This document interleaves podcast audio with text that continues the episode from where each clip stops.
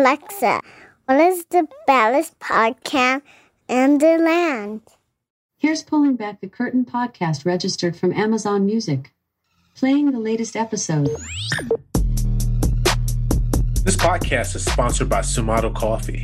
Sumato Coffee believes that coffee should be unique and high quality from bean to cup. Beyond that, it starts to become stale. At Sumato Coffee, they're incredibly concerned and transparent about when your coffee is roasted.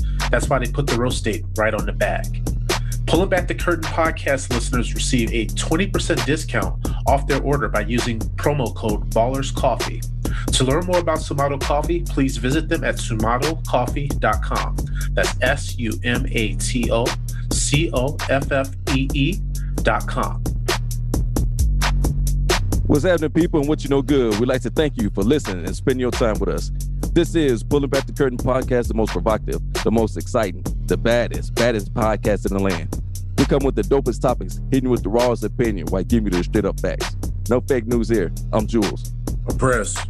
We giving sight to the blind, ladies and gentlemen.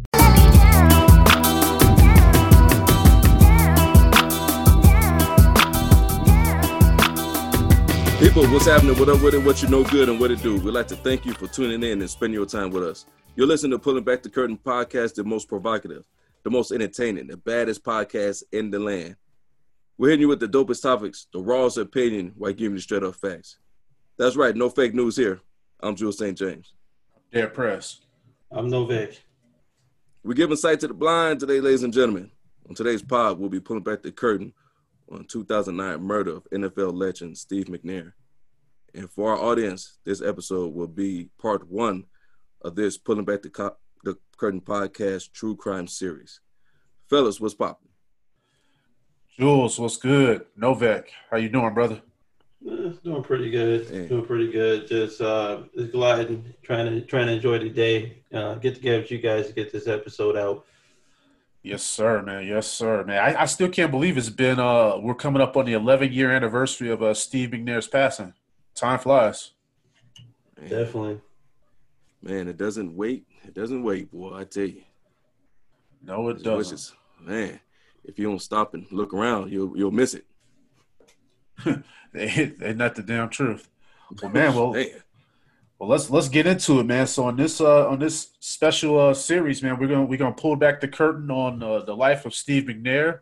Uh, we're gonna talk about the circumstances surrounding his uh, his death, and we're gonna do just a quick uh, snapshot on the next episode uh, about the investigation and the different things that went into it.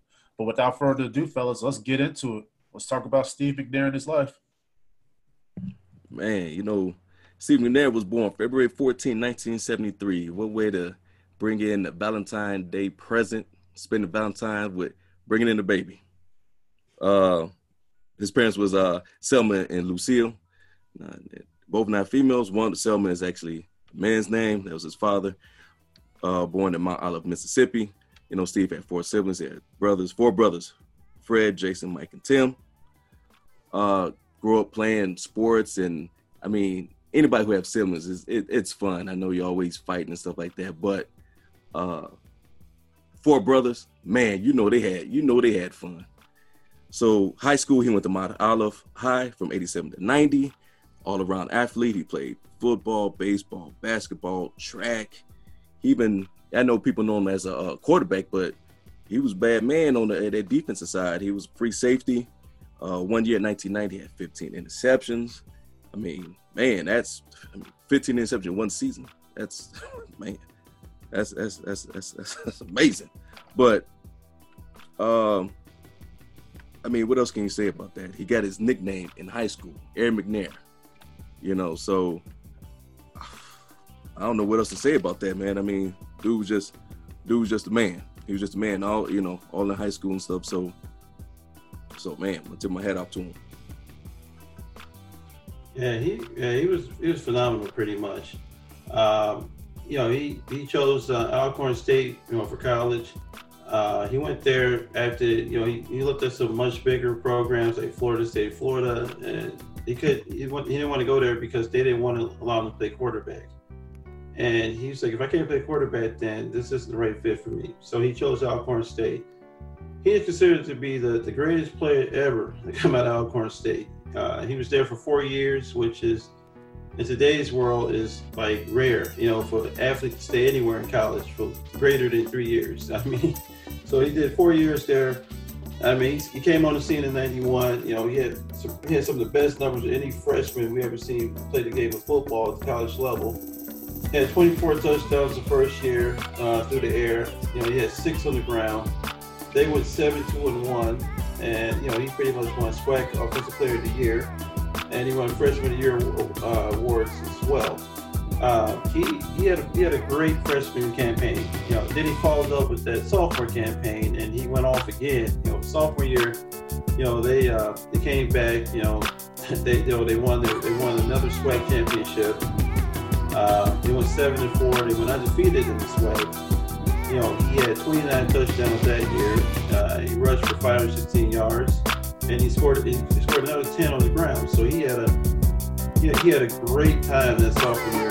Then the junior year came pretty much, and the talks of the talks of Heisman started popping up everywhere because he became a household name at that point. He became like. Uh, I mean, you know, once once Sports Illustrated latched on to him and discovered there's something special here, it just went like man, you know, he went from zero to 60 in terms of uh, marketability and also uh, being re- more recognizable as an athlete out there.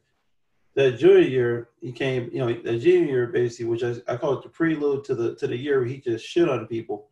I mean, he was just warming up. Junior year, you know, he had 22 touchdowns that year in the air. You know, he had eight touchdowns on the ground. Of course, he won SWAC player, player you know, he won SWAC player of the week like five times that year, and then he also won SWAC offensive player of the year and he was first team SWAC. You know, he just had an outstanding year, but he almost didn't return for the senior year because of financial issues at home. And there was big concerns over, uh, you know, if it would make more sense for him to go to the NFL. But they were predicting that he would go like the the mid the, the mid first round to early second round. And I think he want he had something to prove. So he returned for his senior year, totally obliterated every NCAA record out there that year. I mean that that senior year I mean, you talking about he had 47 touchdowns that senior year in the air. You know, he got a thousand yards on the ground. This is a quarterback now. Quarterbacks, you know, you know, quarterbacks are more mobile these days. You look at uh, the Lamar Jacksons of the world. You look at the Mahomes of the world. Even look at what Michael Vick did for the game. This guy got a thousand yards on the ground.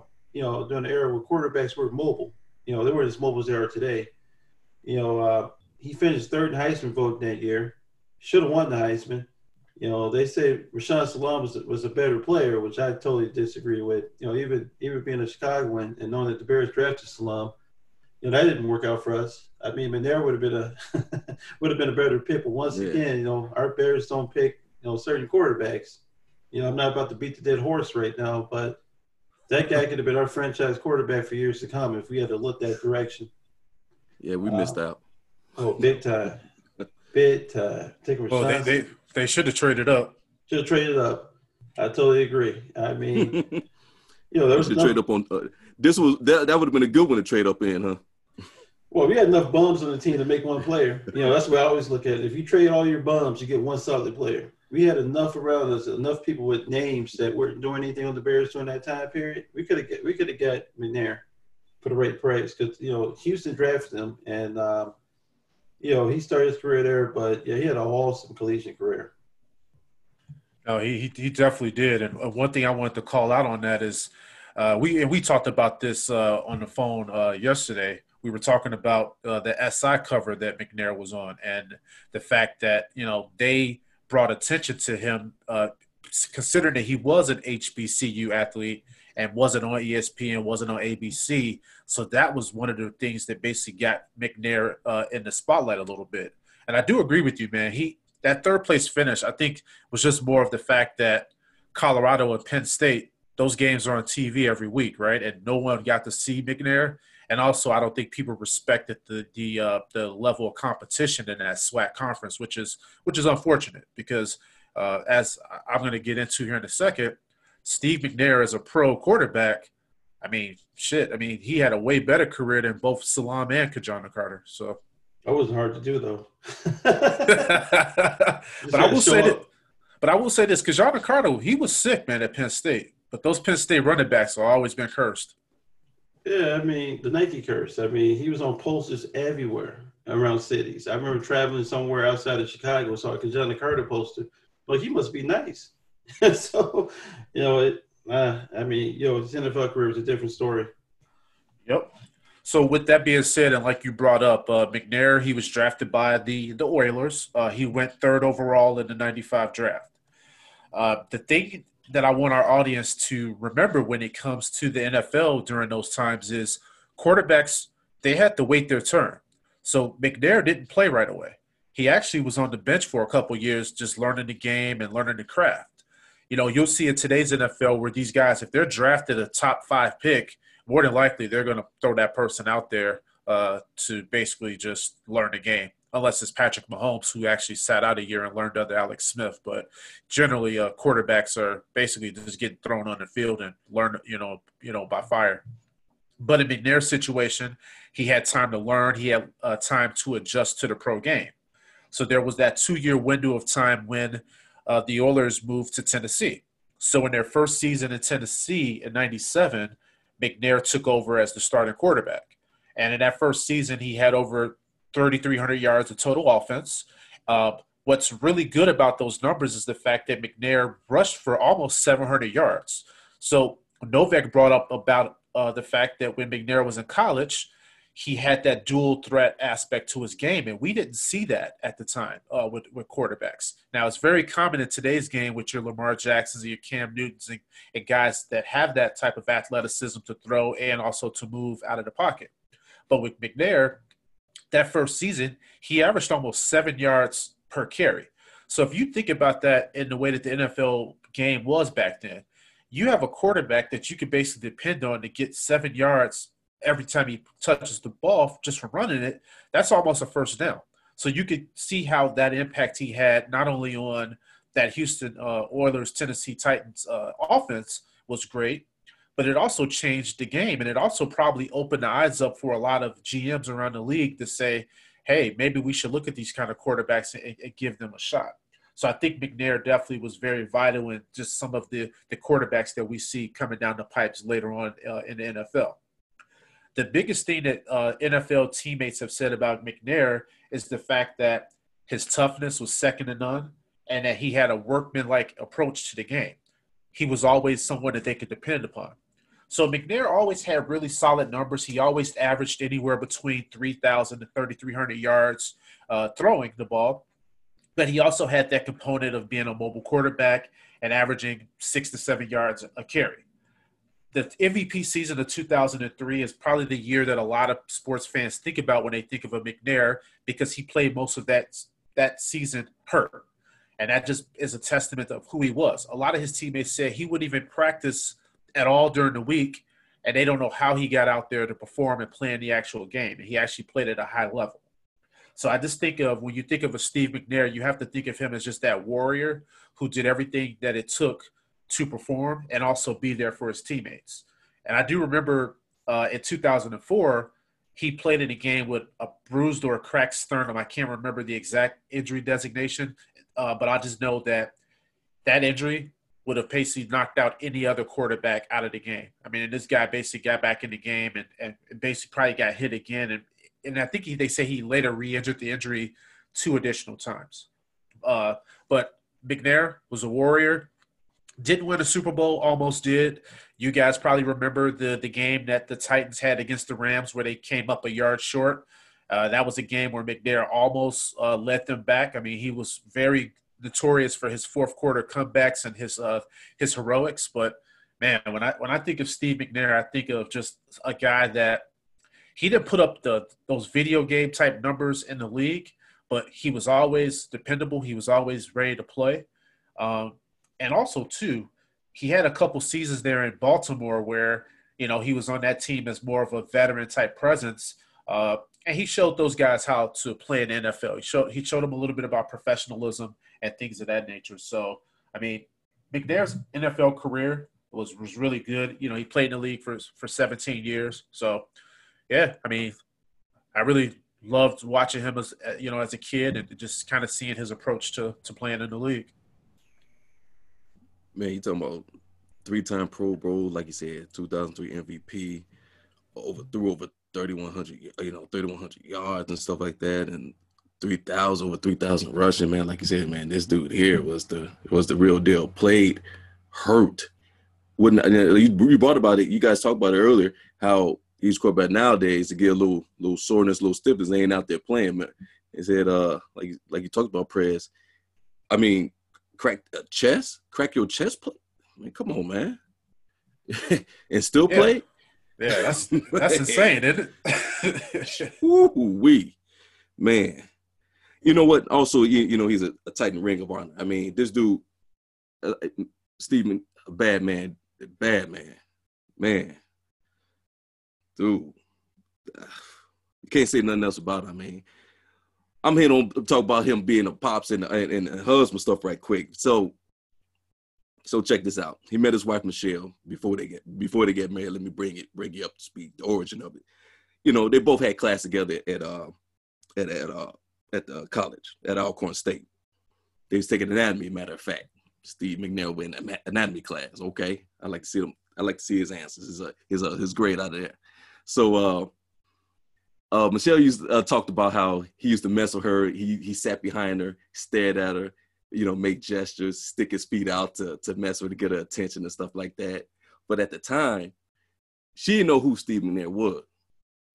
But also, she had a boyfriend, so that kind of kind of complicates things a little bit. But Steve was persistent. They end up, you know, they end up kicking it, started going together. You know, she wasn't a big sports uh, fanatic. She really didn't watch sports. Uh, hell, she almost, she said she almost didn't even go to that school. But you know, you know, hey, such is life. So funny how things work out that way. Uh, in '97, they get married, and after come after after marriage is is is, is baby carriage. So they had two kids. Um, Steve was Steve was good father, good father. Nothing he wouldn't do for the kids. Um, go to games and stuff when he can. I know his his you know being a professional athlete, his time is you know he's busy and stuff like that. But whenever he can, he make way to spend time with his boys. They always had family night and stuff like that. Um, it's just a just a regular dad. You know, sometimes I know, you know, we come home with from a long days of work. We we stopped and um and and and and, and instead of going to sleep, we go the extra mile to to play with our kids and stuff and and and doing things with the wife and stuff like that to you know to have you know good time, a good family uh, quality time. So so with that man, he, yeah, he was good, man. It's you know. Yeah, one you know one of the things to touch upon is one, one to touch upon you know Steve McNair's life at the NFL. I mean, probably the most difficult time period for any professional athlete because he has to learn how to uh, basically reintegrate himself back into society. You know, from being an athlete and to being an everyday Joe at this point. So what he did is he kind of you know he kind of lived between his farm in Mississippi and he started a business in uh, in Tennessee and in, in Nashville area. He started Gridiron Nine, was the restaurant. So he was working between those two those two locations. Um, you know, still a big part. You know, still played a big part in his uh, his family's life. You know, his kids' life. He uh, he was he was doing a lot of things in the community. Like he opened that restaurant to try to provide you know opportunities for you know kids and you know kids in that area that might need food or kids that needed employment. He also hired a lot of the townspeople in that area, in the Nashville area, to work with Gridiron Nine. He built a lot of relationships in the community. You know, some of those relationships are great. Um, he, you know, he just was he just was one of those people that, even though he's from Mississippi, he still was a very big part of what you know what was going on in the Nashville scene. He was a very big player in the area. And I think he was also moving towards uh, more businesses and more relationships with the community. You know, prior to uh, you know his situation. But uh, other than that, I mean, Renner was Renner was a great guy in terms of like you know being a family guy. You know, he was big in the community, and everybody pretty much enjoyed being around him. And you know that you know that gridiron, the gridiron nine man, catfish and catfish and burger. They ain't a bad concept there. Catfish and burgers. I like both. Yeah, you put them together. one one of the things too that you brought up and, and it was really important novak was just some of the the things that these athletes go through when they leave the game. And so Eddie George, I think he, in an interview, he actually talked about the fact that he thinks that McNair may have been struggling to fill a void in his life after retiring from football. And that's something that people don't really talk about a lot when it comes to these athletes and just how they're able to basically go on to that next stage in their life. Right, and you know, you also, you know, this is before we start, you know, checking for concussions and everything else, because you never know exactly where his head was at, how many, how many concussions he had, you know, what neck and injuries out there, what painkillers he might have been taking. So there, you know, there's a lot of uh, things that could have been went wrong in that situation after football. No, you're exactly right about that, man. Um, the thing that I was going to say, you know, on this is, you know, Steve McNair is a is a is a football player. He was a warrior. You know, he his mother, you know, she always, you know, commented on how he changed uh, the trajectory of their whole family's lives, you know, with just being in the NFL and being able to give back to them. He bought her like a big, you know, farm, you know, area place for her, you know, to enjoy her her life and just to thank her for, you know, all the things that, you know, he, you know, she did for him, you know, growing up and, and so forth.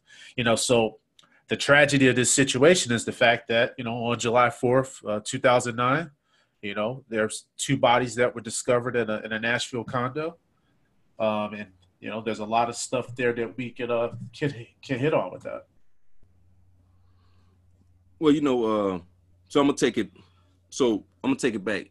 He was leaving the crib. He was saying goodbyes to his boys and his wife uh, around 11 o'clock at night, July 3rd he was about to hang out with a couple friends at the bar Loser on on, on Division Street. Uh, he told his kids he'll be back, kissed him goodnight, told his wife he loved him and stuff, and hung out. Well, he was hanging out, and he had another spot. He had a condo that he was going to. So around twelve thirty ish, I want to say, he was heading to that spot, and he was meeting because uh, Kazima uh, you know, little friend, little, you know, little friend that he know. So he's meeting Kazima. He texts her around 1230, say he's on his way. He end up, didn't make it there till about an hour later, where, you know, uh, unfortunately, that'll be the last time anybody would would hear from from um, Steve McNair. Um, so we can get into to we can get into you know what the next thing on it. But after that, we didn't get we don't know what happened after that until his his partners Wayne and Robert got got on the scene that next that uh twelve around twelve o'clock that next uh that afternoon.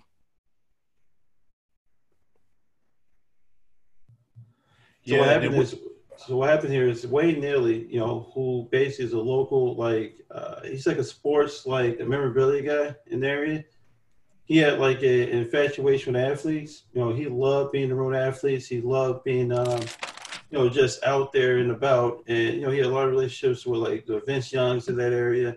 He had a lot of people that he was connected to, and um, he formed a relationship with McNair, and they basically had this condo they rented together. And you know, it's a place like because McNair was only in town, you know, every so often. He wasn't there a lot, and he didn't need a he didn't need a full time place. So what happened is uh, Wayne McNally um, basically discovered the two bodies. You know, uh, you know, he discovered the two bodies pretty much of, uh, you know, of, you know, of, of, McNair pretty much and of uh, Kazemi, you know, pretty much in the apartment, the condo. And what he did is he saw it, and you know, most cases, you know. he, uh, you know, he saw the bodies. He made a call out to uh, Gaddy, who was an ex-teammate of um, McNair's over Alcorn State, and he explained to him what he saw. And you know that situation was uh, was really interesting because you know I I personally would have called law enforcement first, but uh, you know it's just what it is. And so that's what happened there. I mean the relationships of those two guys is very interesting, and that's something we're going to touch upon much much later in this podcast. Yeah, so the the thing here with this situation here is as uh, Novak mentioned, uh, you had Neely, who basically was registered as the co-owner of this condominium property, right. and so Neely had a key to get in, and so he dropped by the uh, the condo because he noticed that McNair's car was outside.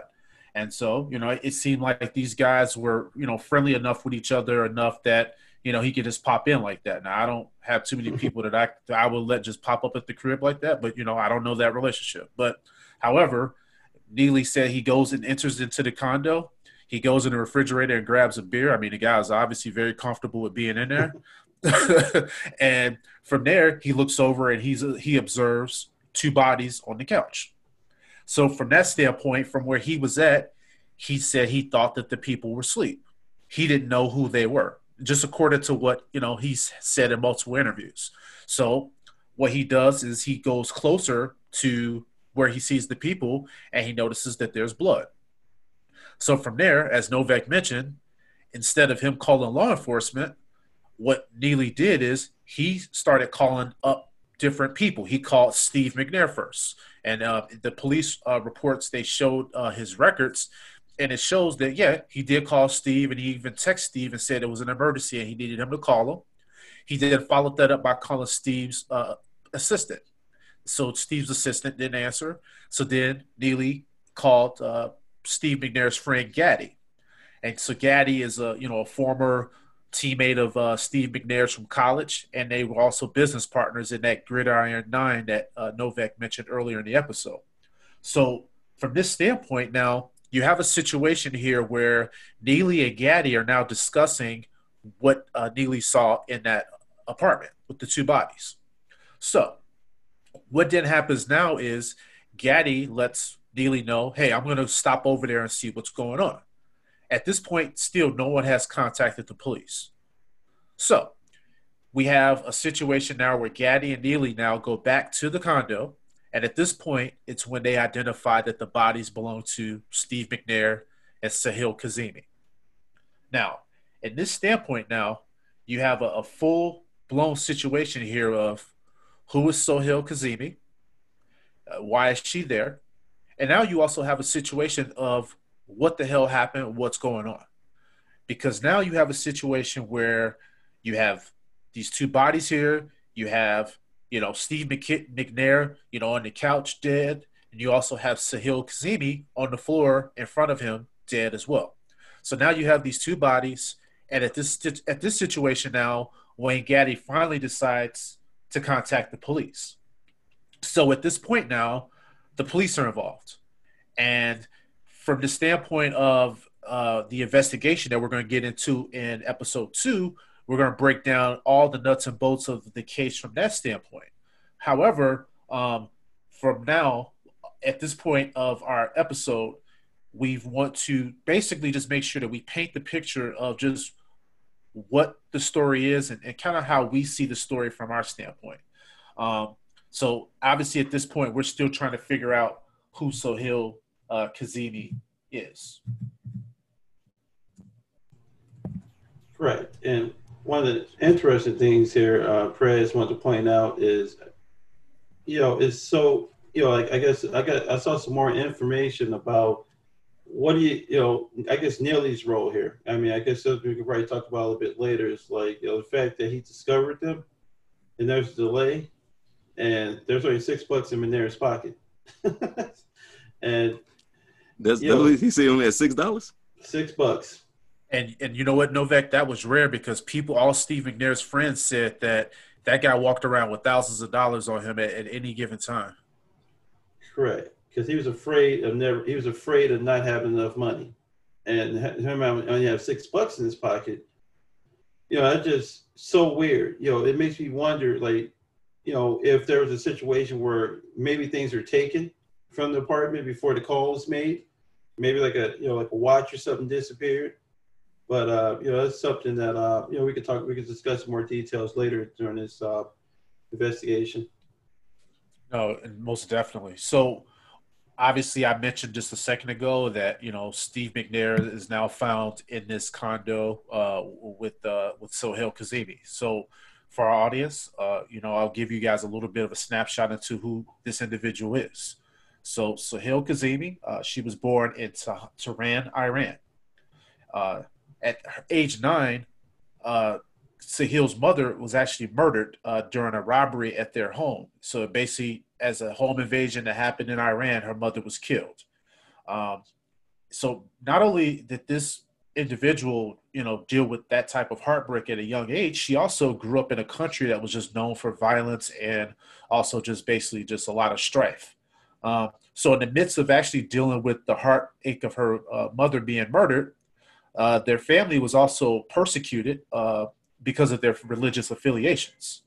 Uh, so, however, what this causes for their family to split up. So her sister moved to Australia, and from what I did in my research, it looked like uh, Sahil actually migrated to Turkey. Um, so with that being said, she was basically separated from her, you know, her sisters. Her family had all this, you know, internal, you know, division in it just because of everything that happened with her mother. Um, and finally, after many years of living in Turkey, uh, Sahil actually moved to Jacksonville, Florida. Um, so basically, she was an Iranian uh, refugee at that time of her life. The thing that I thought was interesting about her background was that she was actually trilingual. So she spoke English, Farsi, and Turkish. Um, the thing that made it tough for her, though, coming to the United States is when she was in high school, a lot of the kids, you know, used to make fun of her. They, you know, kind of like ridiculed her because of her background and her ethnic and exotic look.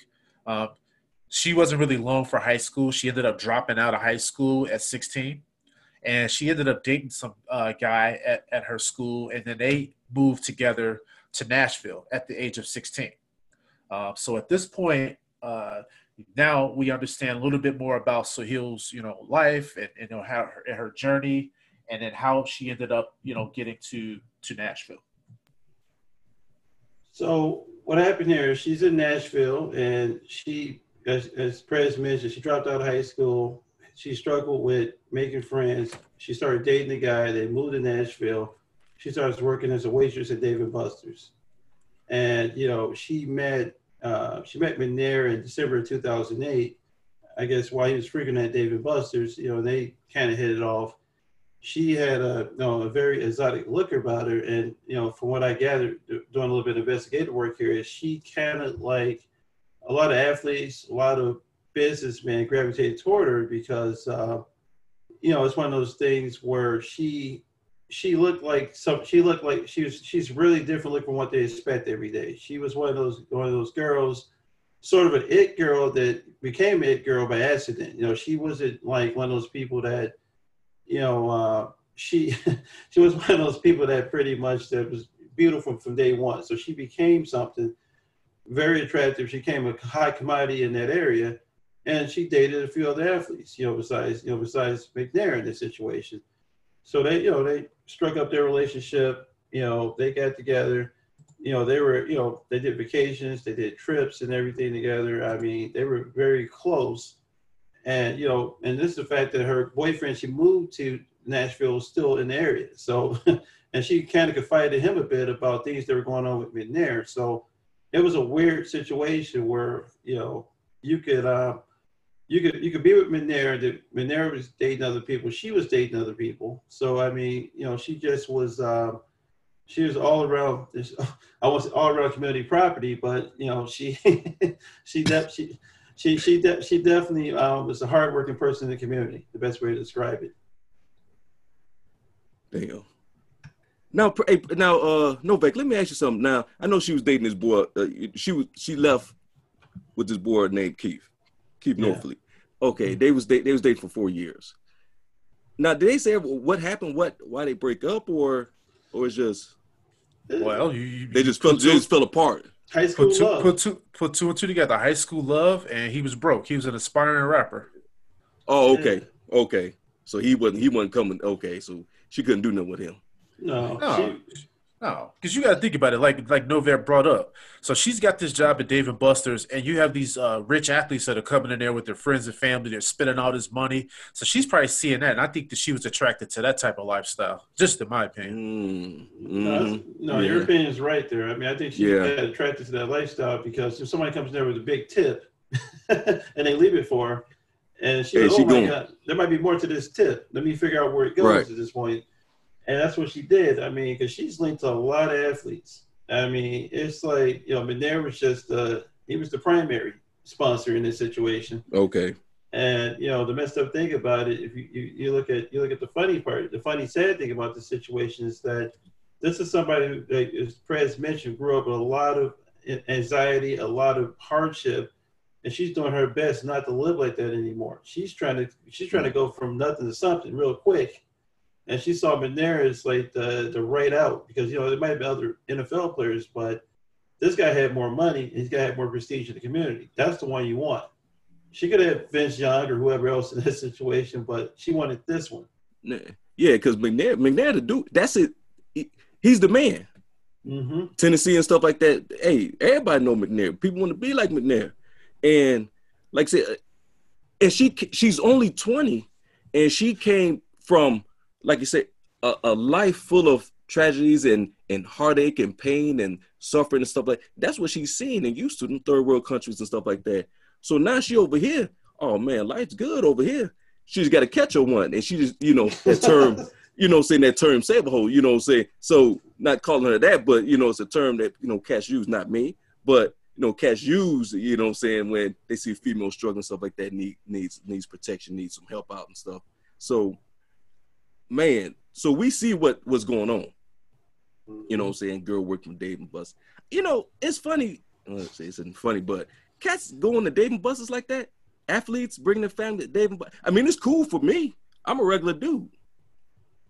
You know, so I guess well, I haven't been the one in Tennessee. Maybe they get more off to the one here. I don't know. The bigger menu. Oh, they so, got more, more catfish and, and burgers. More, more cat. Okay. So we will talk about what. Uh, hey, look. Uh, nothing but good things. Uh, families of. Uh, I'm sorry, neighborhoods and, and friends said about uh, Kazemi. Uh, her neighbor said that she is a very friendly and loving, you know, fun loving uh, woman. Though she can be a little naive at times. Uh, okay. I think we all have at some point. But to her friends, she is known known as Jenny. Her manager Tony said that she is a workaholic, a solid worker, high energy, very bubbly, a very bubbly personality. Um, some of her friends, uh, co-workers, said that she's a very pretty girl with a beautiful smile. You know, just light up the room, and she just a, a joy to be around with. So man, uh, according to the bosses and neighbors and and and and friends and stuff, she like seemed like a cool girl, you know. So we obviously we know something was, you know, sometime you can put that wall up and be a facade or something. But I mean, I mean to to them, she said, you know, a lot of people think, you know, that she's real, real cool, real bubbly, but just, you know, the neighbors say a little naive at times. So, I mean, she's 20. Hell, she ain't she ain't scratched the surface yet, but she's been through some things, but man, so that's all with that. Yeah, the one thing I was going to touch on too, because Novak, and I think you even brought it up too, to a, to a, to a, to a small degree, is just in the sense that when you look at at uh, Sahil, so she was very popular amongst customers at that at that Dave and Buster's. Uh, she was known for basically being very outgoing. I think they said she was actually one of the, the better servers that they had there at that restaurant. Um, oh yeah. The thing, yes, the, the, the, thing that I mm-hmm. wanted to to touch on uh, when it just comes to this situation is the fact that yes, you know, McNair did have uh, an inappropriate relationship out of his marriage. Um, also wanted to, to, to talk touch on the fact that days leading into basically these two individuals uh, coming up dead is the fact that, and I'm sure you guys probably saw this in your research as well. Uh, Kazemi was actually pulled over for a DUI and uh, Steve and also his uh, personal chef uh, was in the car with her when the cops pulled her over. Um, so, with that being said, in that situation, uh, McNair actually didn't get out of the car to help her in that situation. Uh, he actually, him and the chef, they got into a cab and they actually left the scene because they didn't want any parts of that situation. I mean, he's a high profile athlete. This isn't his wife. You know, there's a lot of different things that in that situation that, you know, aren't you know, on the up and up for him. Um, he actually did later on actually bail her out of jail. Um, but that situation, when I did my research, I thought, wow, so the girl had the DUI. Uh, basically, she had to be bailed out of jail. And on top of that, she was dealing with financial issues. Uh, she, her roommate was actually in the process of moving out, which was basically going to stick her with the entire uh, rent payment for their uh, for their their apartment. On top of that, McNair had leased uh, a Cadillac Escalade for her, which had like a seven or eight hundred dollar a month car note. On top of the fact that Jenny's or Sahil's uh, old car that she tried to give to a friend, the friend had to give the car back to Sahil because she couldn't afford that payment. So now you have a situation where the girl that has to now pay full rent, she has two car payments, and she's doing all this on a Dave and Buster's uh, salary. I don't, I don't care how cool you are as a server, uh, that ain't gonna cut it. No, it ain't. No, you got to do more than serve serve drinks and burgers at that point to pay that. To pay that, I mean, financially, she was dead in the water. If you want to think about it, I mean, there's no way she can maintain that lifestyle. Nope, not at all. Yeah. I mean, it messed up because so when you look at all this and piece it together, you see, man, you, you know, yeah, exactly. When you when you piece it together and stuff, it, far as her doing it, it's like, wow, okay, like you said, like you said, Prez, uh, McNair left her when she got popped for that DUI. She got her her her her what's her name? Her her her partner and them leaving, uh, left her with the whole whole rent for the apartment building. I think it was like a thousand bucks a month. She got you know take making payments on that Escalade that McNair. Uh, I mean, damn, I mean, you could have bought. You had to be buy a Escalade. You could have bought her something and just paid for it. But all right, okay, all right. That's just with the kids. You know, okay. yeah, I'm, but, but hey, but, right. Hey, but real, but real quick on that, Jules. Uh, what they said is he offered to actually buy it for her. She wanted to pay for it on her own, and I think that was to her own oh. detriment. Mm. Uh, yeah, if you lay down yeah. like that, you need to get up right. You got to stand up in order. You know, that's how I feel about mm-hmm. it. Yeah. Okay, so she want she she want to pay for this. Okay, so she got some you know, all right. So she wanted to pay for this this this this car. She had to pay for apartment building. Her her girl her partner left. She working at Dave and Buster. I don't know how much they make, but I don't say it's I don't think it's much. Uh including tips. You got like Novak said, you gotta, you know, do some extra things to make some big tips now. and also don't forget now, right. Now don't forget now she ended up uh knowing about you know, the other woman leaving the condo. See the other woman leaving the condo, uh her uh, McNair had. Uh, you talking about Leah? Yeah. Mm-hmm. So this is a woman scoring, and you know what they say about women scoring now. You better stay away from them. I, you know that's all I'm gonna say. But that's how I, I think she had she had she had she snapped. I know we seen the episodes uh uh the show snap and stuff, and that's what happened me personally. She she just snapped. She couldn't take it. Like say for that for up uh, for upcup her upkeep and her upbringing and where she come from until now, you know, uh I me personally, after all that, she just she just she just she just had it. Now people I believe her nephew said that she had behavior issues of what I've read. And then also people in her job noticed a, a change in her. And I, I like I say, I've been with I've been on the job and stuff, and I know people personally that committed suicide. And if I had the chance to go back and and help, I would if I had known. You know, that's why it's important that when you see somebody going through some or or their behavior change, it's best to see what's going on because you never know what's in that person's life. So I just uh when they see that, you know, at work when they see her her mood change because now because remember now when I told you what we all said she had a bubbly personality. Now it's the pressure of life and struggles and stuff, and not really this dude not really saying what he gonna do, what he said he was gonna do. This man wasn't gonna leave his wife. You know no, what I'm saying? Not, he, he, not, at all. No, no. So me person, that's why I think all that contribute to that's the contributing factor of, of, of, of what happened and and also just not to uh, forget the financial uh, anxiety that she was mm-hmm. going through. I mean, there's a lot of things there. You're right. I mean, you know, in the history of relationships like that, nobody's ever left their wife with a sad chick. You know, in that situation. I mean, she's 20. You know, he literally, you know, he almost had kids that age. If you think about it, you know, so, you know, if you think not too much younger, not too much younger than her. I think the re- the reason I think her motive for creating this crime, her motive for like basically this crime, is two things. One, there's financial issues. Um, I think two, she was embarrassed. That embarrassment goes to the DUI situation, being left there. I mean, I think he bailed her out because she she probably kept calling him, like you know, you got to help me out here, you got to get me out of here and stuff like that. And I think that's what happened, pretty much in a nutshell. So I think that you know he didn't want to do it because he didn't want to be associated, and she's probably thinking to herself, "Oh my God, he's not going to leave his wife," and I think that's what went down pretty much.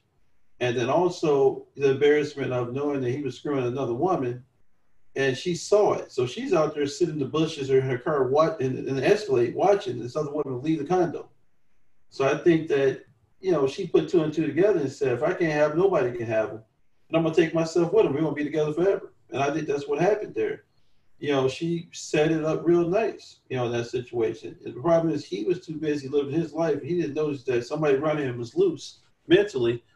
And, you know, that ultimately uh, ultimately turned into this this this crime we have here right now. But I say embarrassment and finance is the reason is the reason why she committed this crime.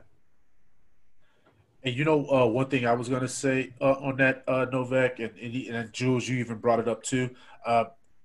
It, I look at this situation and I do see that there could be motive there on her part because, like you said, the, the all the stars aligned on this situation.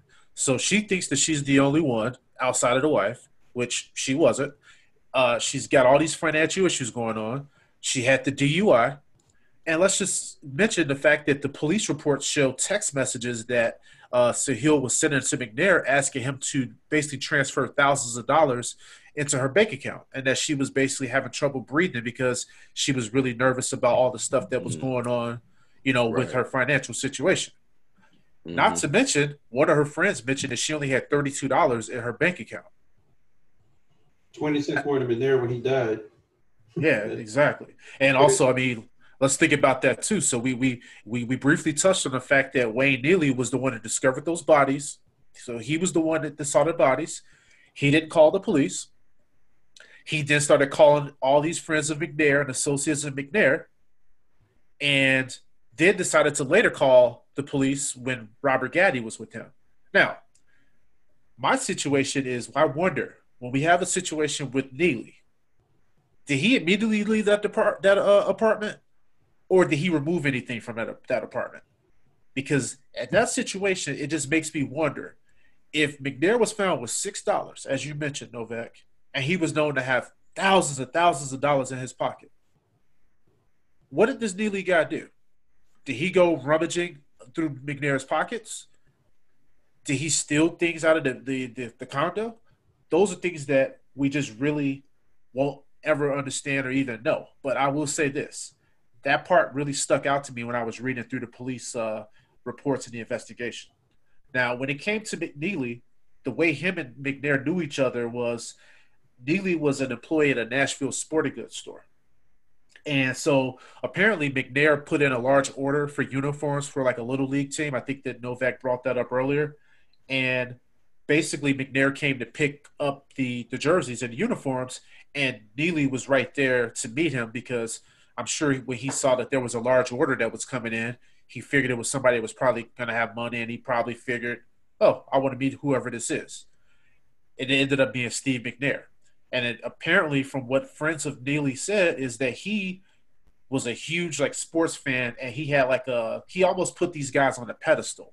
So when he and Steve McNair became friends, it was almost like he idolized Steve, uh, and basically he even offered Steve that that place, that condo, as a place for him to relax and get away when he wanted to.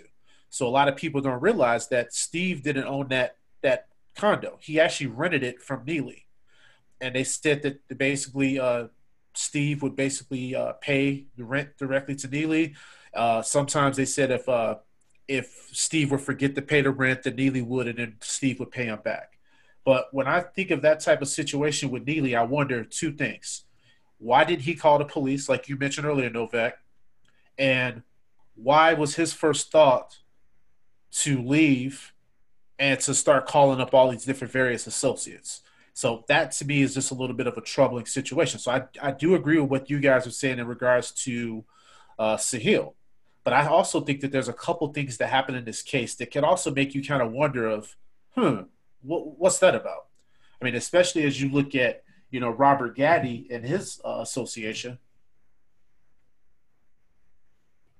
I mean, I, I mean, I, I, guess, I guess you, I guess if you look at now, Gaddy, you know, Gaddy basically was, you know, was a teammate and also, also, you know, a friend of McNair, and the fact that you know Neely called him, and it kind of makes it look like right now, to be quite frank with you, is that you know everybody's working together here to get to get this end result right now. Uh, it looks it looks very fishy from it looks very fishy to a certain degree. So Gaddy, so Gaddy, you know, made that phone call out, you know, to, to you know the nine one one call, let them know that you know they found the two bodies, and, you know, there's a homicide, and you know he's there. But it, but the one thing about the Gaddy situation is there was an alleged falling out between Gaddy and McNair at some point, where they weren't as tight as they used to be. And what I honestly think, I think that's a financial fallout. To be honest with you, a lot of times when business partners or teammates fall out, it's over finance. And it makes me wonder right now because you go back to like you know what was in that apartment, or you know the fact that they all got there. You know the fact that everybody's in this apartment. You know what got touched, what got removed, what's not there, who paid off what at this point. I mean financially, like if you look into like this being a crime of finance, you might be able to figure out exactly. You might be able to figure out who did what by following the money at this point. So I think that um, the fact that you know this is somebody that was really close to him and the way he kind of dealt with it is kind of like I wouldn't say nonchalant, basically, but you know I wouldn't say it was nonchalant, but he kind of was at peace, if you know I mean, a little bit quicker than he should be. And then you know you also got to look at the fact that you know there's, thirteen thousand dollars that was missing from McNair's account, and the only person that had access to that account knew about that account is Robert Gaddy. you know, somebody else asking for money, but you know she wanted money. You know, so Sahil wanted money transferred in, but she didn't have access to it so this is somebody that's close to him that knew how to get to the money. And you know, if thirteen thousand came up missing, there's more money probably missing beyond that. You know, we don't. You know, his wife, the fact that he lives sort of a double life, you know, out there, he had other things going on. I'm quite sure there are other people getting paid money and other people that knew how to get money from McNair at this point. McNair was a golden cow in this situation. I think Gaddy, I think Sahil, I think Neely, I think everybody knew he was money at this point and even probably other people in the town of Nashville. Now, this is a town where their economy is okay, but not every day does a celebrity, a celebrity athlete, I mean, their standard, socialize with the common folks like this. So I think there's a lot more to it in this situation. No, you you're definitely right about that too. It, it's a lot of characters uh, in this story um, for us to to you know to kind of speak on. Um, one thing that I wanted to touch on that we haven't really talked about so far is the fact that the day of the crime itself, uh, Sahil actually purchased a firearm. Jules, did you want to uh, tell our audience a little bit about that? So, Adrian Gilliam, you know, a, a, acquaintance of Kazemi, which uh, possibly, he, you know, he wanted more. You know, they've been texting and and and, they've been texting and, and talking did you, for. Did you say probably or you did? well, so you know they've been texting and go and, and talking for for a lot of times and stuff like that, and you know during the course of the you know the course of the investigation, detectives interviewed uh uh, uh Gilliam, you know, like you said, President, she had purchased that uh, firearm from a nine millimeter at uh, uh, a, fact, matter of fact. Uh, she only paid, she paid a, hundred bucks for it. Um, so I want to say, Gilliam said that you know he purchased firearm for his protection, and because his previous residence was burglarized, and you know he also said that Gilliam also said that the the gun was purchased outside of of uh, Kazemi's uh, place of employment, Dave and Buster's. So, unfortunately, when you know the shooting, they they recovered that pistol, say a pistol that that she had purchased from um from Gilliam. With that, since he was a felon, he got you know he got booked and charged for for that and, and did and doing I forgot how many like 24 months I believe in federal penitentiary for that. Yeah, no, he uh basically what ended up happening with him was he was sentenced to two and a half years uh for basically possessing that that gun and also for selling that firearm.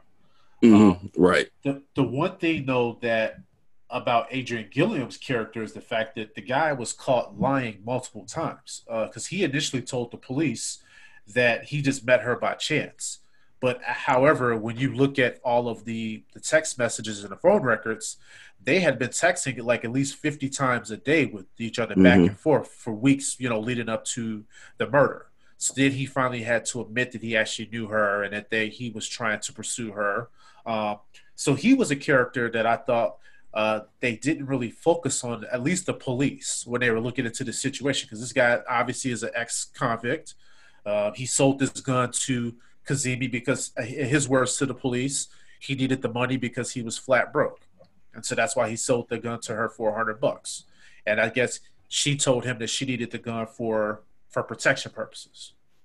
I was going to ask you guys. So we briefly talked about Keith Norfleet. He was the the boyfriend of Sahil's when she moved from Jacksonville. Tell our audience a little bit more about him, uh, the, the aspiring rapper, the uh, the Slim Shady want Oh, they, you know, they, you know, I was a living boyfriend for almost four years. You know, he he seemed he seemed to be like very okay with the fact that you know they probably broke up. It was high school love. They moved to Nashville together. She watches him. You know, they break up. She, you know, he watches her date other guys. He kind of took it in stride, pretty much. Like, all right, I had my time with her. They're cool with her, basically. But they still had a relationship that was good enough to the point where Sahil was confiding in him everything that was going on. So he knew everything that was going on in that situation. So his role, his role in this situation is that he knows more about her innermost thoughts compared to everybody else. You know, the prosecution's trying to create situations where you know she killed because she didn't have enough money. He knew that she only had he knew that she had twenty five hundred bucks in her bank account, which is really mysterious for somebody that you don't date anymore. You know, he knew a lot about her finances. He also knew he also knew, he also was able to describe a lot about what she was like as a person at that point. So she was able, he was able to paint a picture of a happy person, you know, not somebody that's totally different than what the media was painting, like this crazy, uh, you know, jealous, angry lover slash killer at this point. But I think that you know, he his role in the situation is that he's able to tell more insight of who she is. I think that you know he knew more about her finances than probably Manera knew, the person that was giving her the money. And then the fact that I do feel like this living boyfriend was probably getting some money from her because I could, you know, I'm not saying he was pimping her, but but I do feel like you know he might have been a little bit of driving force behind needing money, if you know what I mean, in that situation. Right, you know, the aspired rapper, you know, I don't know if he's gonna be, you know, if he's gonna get some money for what he do. I haven't heard none of this stuff. I don't know how good he is and nothing like that. So, but you also forget now. He also can't uh, uh forget he worked worked for uh, White Castles too. Yeah. say slider. You know. yeah. So it's like yeah, slider. You know what you, what you crave and stuff. And he wanted well, to get back. He, he wanted to get back with her. You know, it was it, you know he he was trying to. I mean, you've been with somebody for four years. You brought her from you know from from the last location to to here break up because you know she ended up getting into some things and stuff like that. You know, he still wanted still wanted to be with her. So he's still texting her and calling her. But she will also confide in him and, and talk to him too. And tell him how, you know, McNair wasn't, you know, he wasn't a good person and this and that. And uh that he'd been lying the whole time. You know, so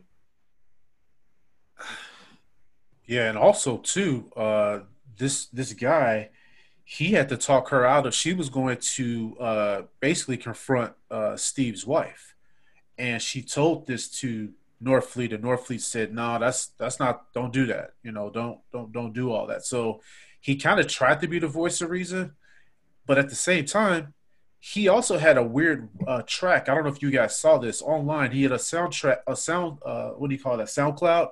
He had a SoundCloud uh, music track where he almost kind of was like threatening to, to send someone to a closed casket. And I thought that that was something that the police probably could have looked into a little bit more as well, because while he didn't mention McNair's name specifically, he did make a, a, a basically mention to kind of like that situation with his girlfriend and, and his ex girlfriend and that kind of stuff. So I think either this guy was just basically trying to use the situation to make money, or you know he might have had something to do with it. I, I don't know. Yeah, I think you know. I think it was just something to talk about, try to make some money because he was working at the time when this stuff was when when this when this happened. I believe I read. But he also admitted that he actually drove past the condo a couple times that that night too, because he was like looking okay. for her. So, but I don't, okay. I don't, I think you're right. I don't think he may have had anything to do with it, but I think the police could have maybe looked into that, you know, a mm-hmm. little bit further. And that's the thing is, when you look at a lot of these different people that we're bringing up, there's a lot of people that we could say, hmm, did that person have motive? You know, what was that person's role in this situation? I mean, his motive in that situation would be to instigate it to the point he can get her back. You know what I mean? I think that's where his motive would be. Like maybe I get her back if you know if she goes this direction. And I think that's part of the issue there. Yep, no, exactly, exactly correct. The last person I wanted to touch on real quick was that Casey Moreland. Uh, he was somebody that I was looking at in some of the police files where he was also another individual that Neely ended up calling up. And so Casey Moreland he's a judge uh, from Tennessee. He's actually been disbarred. Uh, this guy's a, a fucking scumbag. Uh, he basically was using his position of influence to basically force women to basically have sex with him, and in return, he would basically give them favorable sentences, and in some cases, he would overturn uh, different charges that would be against him.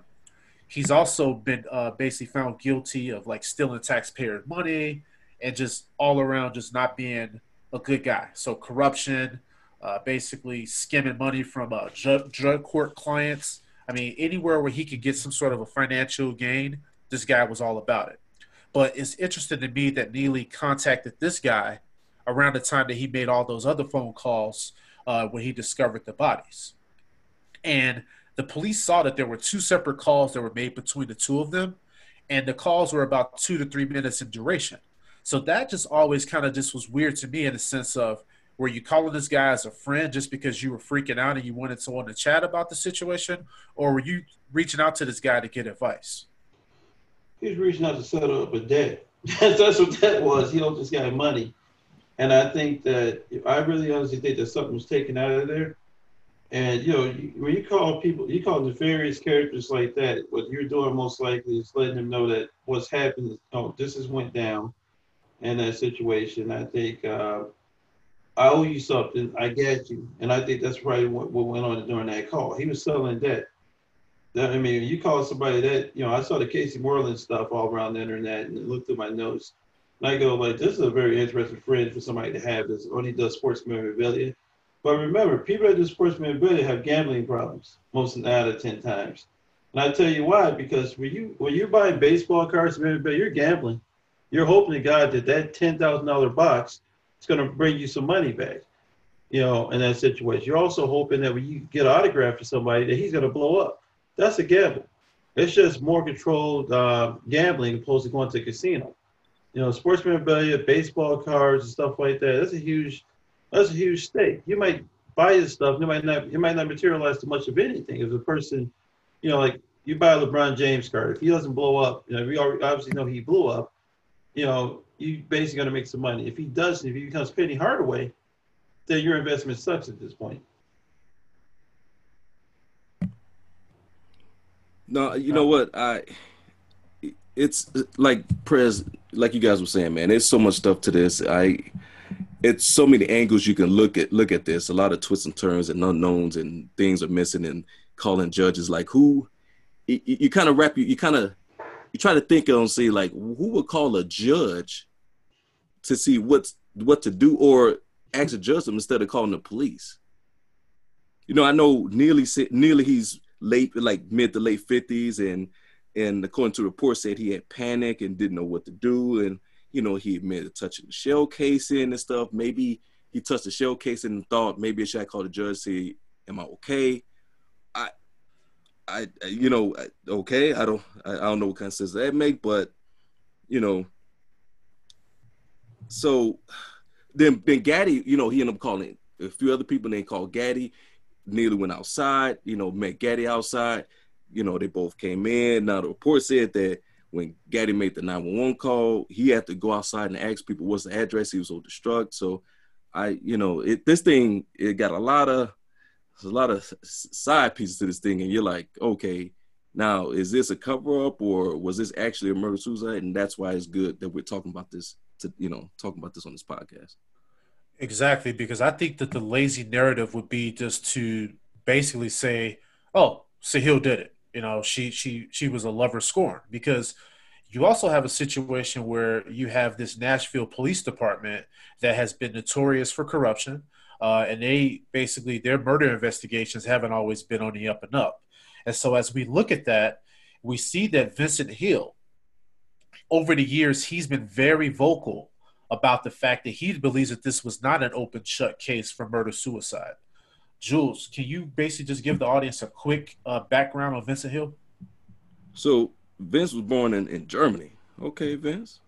Uh, he grew up in a military family. Uh, Vincent studied criminal justice for several colleges across the country because, uh, you know, he was, you know, military kid. You know, he had to move around. You know, um, after leaving the army in 2002, Vincent joined the Nashville Police Department, where he served for four years uh, Vincent spoke to local Nashville news station about the the consistence of the the narrative of the police department. You know, this led to multiple appearances of social media outlets. You know, date you know like daytime, uh, Dateline, NBC, and stuff. Vincent wrote a couple books. His first book was Playbook of of to, a playbook to a murder and follow up book Incomplete pass. I think he was a big fan of uh, uh, Steve McNair too, or football in general. He also Vince also enrolled in Broadway school. That's nice. In Atlanta, he appeared on, you know, more uh, news station, HLN, CNN, Fox News. So you know, he, he, you know, try to get his name out there and stuff. Vincent loved to, and even got you know, he loved to run and hike and all that stuff. So, you know, he's you know, like I said, former police former police officer. He spent four years on the department. So so it didn't transition to to to more news news news stuff. Right, and then uh, you know they go on the Hill's thoughts on the on the case right now. Yeah, he brought up some good points. Like you know, one of the points pretty much that you know he was going back and forth about was that a lot of people didn't know that Steve McNair is a sworn police officer uh, for Greenville, Mississippi Police Department. So didn't so, know that. Wow, yeah, didn't know that. That's good to know. Yeah, so Steve McNair basically had some uh, some law enforcement background. You know, had law enforcement background. You know, a lot of people didn't know that. And so he basically, you know, he never he, he kept a Glock on him all the time. Uh, and you know, most people that have guns keep guns with an arm length, right? And if he's in a relationship with somebody, she knows where that gun is at all times, right? So if Sahel is always around him and she knows, excuse me, that he carries a Glock, then why would she go out and buy a gun? That's one of the things that Hill, that's one of the things that Hill, that's one of the narratives that Hill's always been painting when he's looking into this case. He goes, if a guy has a gun and he's in such a relationship with somebody, then you go to yourself like, why would she use that gun? Why would she not use his Glock in that situation in order to kill him? You know, that's that's one thing. The other thing is the way he was shot two shots to the temple is execution. And, you know, it's hard to, um, it's hard, you know, it's hard to, uh, I, I, guess when you think about the gun ownership thing and you think about, um, you know, you think about, you know, Sahel and the fact that she had easy access to something rather than buying something. That's, that's the things that make me really think about this case a little bit differently also too just to piggyback off of where uh, Jules, uh, you know, kind of left off. Uh, Vincent Hill, he was a former Nashville cop, so he has a lot of insight into how they do things there, and he was really convinced that there was more to the story than what we've all been told. Um, and one of the things that you did bring up, uh, Jules, was the fact that Hill does have a little bit of a, a iffy past of his own, and a lot of people question his motivations behind why he's basically going forward and, and basically doing a lot of stuff that he's doing to bring awareness to the case because he's kind of profited off of this death of uh, McNair and Kazemi himself. Mm-hmm. You know what I mean? Mm-hmm. Right. Uh, because you got to think about it. This case has actually kept his name in the limelight for the last decade. Yeah, kept him relevant. Mm-hmm. Mm-hmm. But the one thing that I will say is that you know, and Novak brought up a really good point about the fact that uh, Steve McNair was a sworn officer, and he always carried a gun on him. So this is the situation. It doesn't really add up is the fact that why she would buy a gun when basically she probably knew where his gun was at, and it was on him, probably at the time when you know when he passed away. Uh, a lot of people also think that uh, the uh, police made multiple errors uh, within the investigation, and that's something we're definitely going to touch on on our next episode that we're going to release uh, next week. Uh, just because when you think about this case, a lot of the, the characters and a lot of the individuals that we brought up, these people have alibis that don't all the way add up. They don't match. So definitely stay tuned for the next episode because we're definitely gonna, you know, pull back the curtain on all of the specifics uh, surrounding this case, and then from there, our audience, you guys can decide, you know, what you think. Uh, you know, without further ado, I'm gonna kick over uh, to our last segment, the curtain call to to Novak. This curtain call, uh, we want to make an announcement. The Last Dance contest winner uh, announcement. We're going to make that uh, we want to quickly announce the winner of the Last Dance contest. We would like to thank all the listeners that participated and submitted responses. This curtain call goes out to Twitter follower at KimMyJ42. This uh, pulling back uh, curtain podcast listener is the winner of the of the, the winner contest and will receive a Michael Jordan replica uh, retirement banner. Congrats on winning the contest, and we will be in contact with you to get your information to send out the banner this upcoming week. Uh, listeners, be on the lookout for future pulling back the curtain contests. Jules, hit us with that last thought, man. Well, I just want to, you know, people to uh, please uh, be sure to tune in next week for part two of the true crime series on the murder of Steve McNair. On part two, we'll be pulling back the curtain on the on the murder investigation of this case. So please tune in. Chris. Thanks. As always, the Pulling Back the Curtain podcast is sponsored by Sumato Coffee. You can learn more about Sumato Coffee at sumatocoffee.com. Please use code Ballers Coffee to receive 20, 25% off of your order. And as always, we appreciate your support of the podcast. We're the Pulling Back the Curtain podcast. You can find this podcast on all areas where you can find podcasts on Spotify, Apple Podcasts, Stitcher, and iHeartRadio. We're the Pulling Back the Curtain podcast. Peace. They won't leave in the night. I've no fear that they might.